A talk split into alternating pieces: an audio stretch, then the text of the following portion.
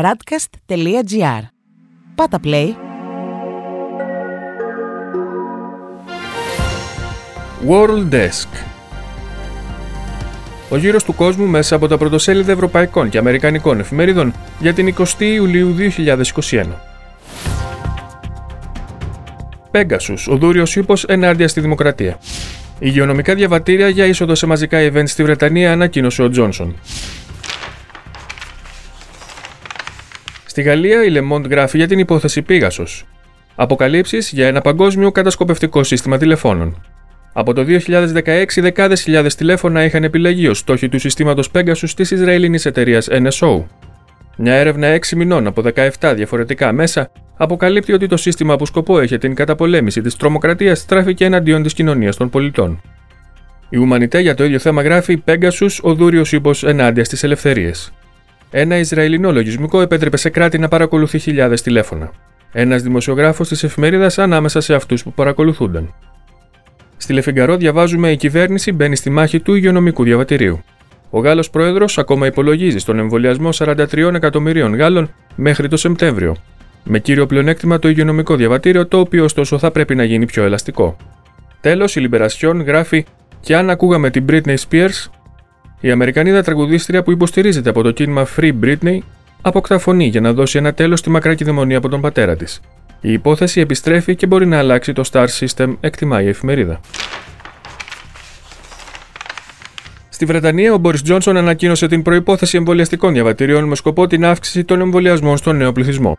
Στην Daily Telegraph διαβάζουμε εμβολιαστικά διαβατήρια για να αναγκάσει τους νέους να εμβολιαστούν. Ο Τζόνσον είπε τη Δευτέρα ότι η είσοδος σε χώρους διασκέδασης θα γίνεται μόνο με εμβολιαστικό διαβατήριο για πρώτη φορά στην ιστορία της χώρας. Οι Times για το ίδιο θέμα γράφουν: Χωρίς εμβόλιο δεν θα μπορείτε να μπείτε πουθενά, προειδοποιεί τους νέους ο Πρωθυπουργός.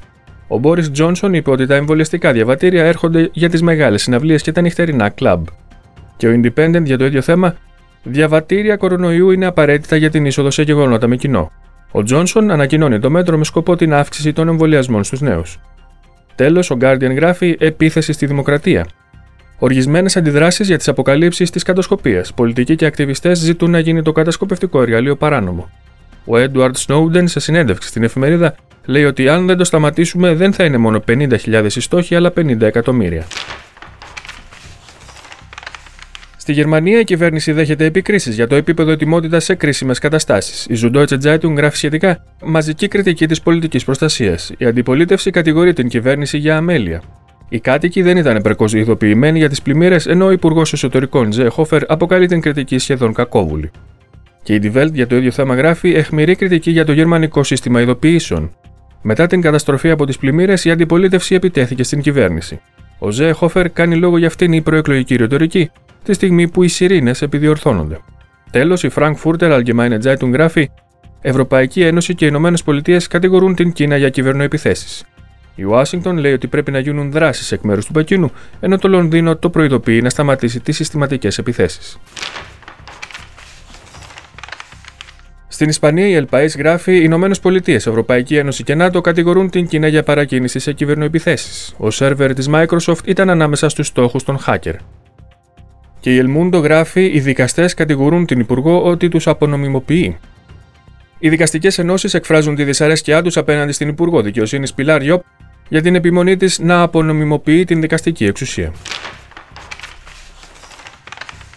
Στην Ιταλία, η Λαρεπούμπλικα γράφει για τον αγώνα κατά του ιού στα σχολεία. Εμβόλιο της ανάγκης. Συναγερμός για τις καθυστερήσεις του εμβολιασμού στο διδακτικό προσωπικό σε τέσσερις περιοχές, ο πρόεδρος του Δημοκρατικού Κόμματος Ενρίκο Λέτα ζητά από την κυβέρνηση μια αυστηρή πρωτοβουλία. Ο Υπουργός Παιδείας Πατρίτσιο Μπιάνκι απάντησε ότι η απόφαση θα είναι συλλογική. Στην Κορία Ρεντελασέρα διαβάζουμε ένα πράσινο διαβατήριο με δύο επίπεδα. Μελετώνται τα μέτρα που θα συνοδεύουν το διαβατήριο. Μια υπόθεση είναι η είσοδο στα εστιατόρια με μία μόνο δόση. Διαφωνία Σαλβίνη και Λέτα για την υποχρεωτικότητα του εμβολιασμού στους καθηγητές και τους δασκάλους. Η Λαστάμπα έχει τίτλο Καυγάς για τα εμβόλια στο σχολείο κόντρα μεταξύ των κομμάτων για τον εμβολιασμό των καθηγητών. Παράλληλα, διατίθενται δωρεάν τεστ για το πράσινο διαβατήριο. Τέλος, η Μεσαντζέρο γράφει: Το πράσινο διαβατήριο γίνεται περιφερειακό. Νέοι παράμετροι για τα χρώματα των ζωνών. Στο κίτρινο, οι περιοχές με αποσχολημένες το 5% των μονάδων εντατικής θεραπείας. Παράλληλα, παρατηρείται ένα παράδοξο με τους ταξιδιωτικούς ελέγχους. απόντες για τους επισκέπτες από άλλες χώρες και αυστηροί για τους Ιταλούς που ταξιδεύουν στο εξωτερικό. Στις Ηνωμένες Πολιτείες, η Wall Street Journal γράφει για τις επιπτώσεις της πανδημίας στο χρηματιστήριο. Οι αγορές υποφέρουν από τη μετάλλαξη Δέλτα. Ο δείκτης Dow πέφτει 2,1% και το πετρέλαιο βυθίζεται κατά 7,5% προκαλώντας ανησυχίες για τους κινδύνους μπροστά στην οικονομική ανάκαμψη. Και οι Financial Times για το ίδιο θέμα γράφουν: Οι επενδυτές αναζητούν ασφαλείς τοποθετήσεις, καθώς η μετάλλαξη Δέλτα συνταράσει τις αγορές. Μετοχές και εμπορεύματα έχουν πάρει την κατηφόρα, ενώ ο χρυσός και τα ομόλογα κάνουν ράλι ανόδου.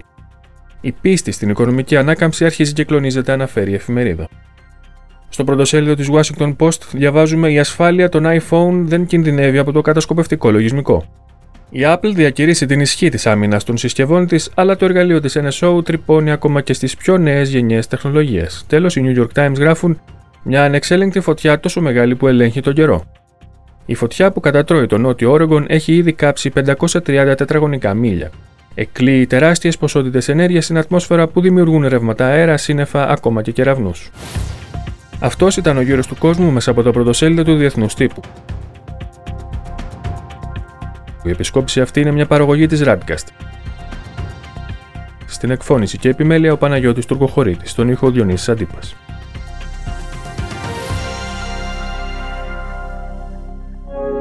Ακούσατε ένα podcast της radcast.gr. Ακολουθήστε μας σε όλες τις πλατφόρμες podcast και στο radcast.gr.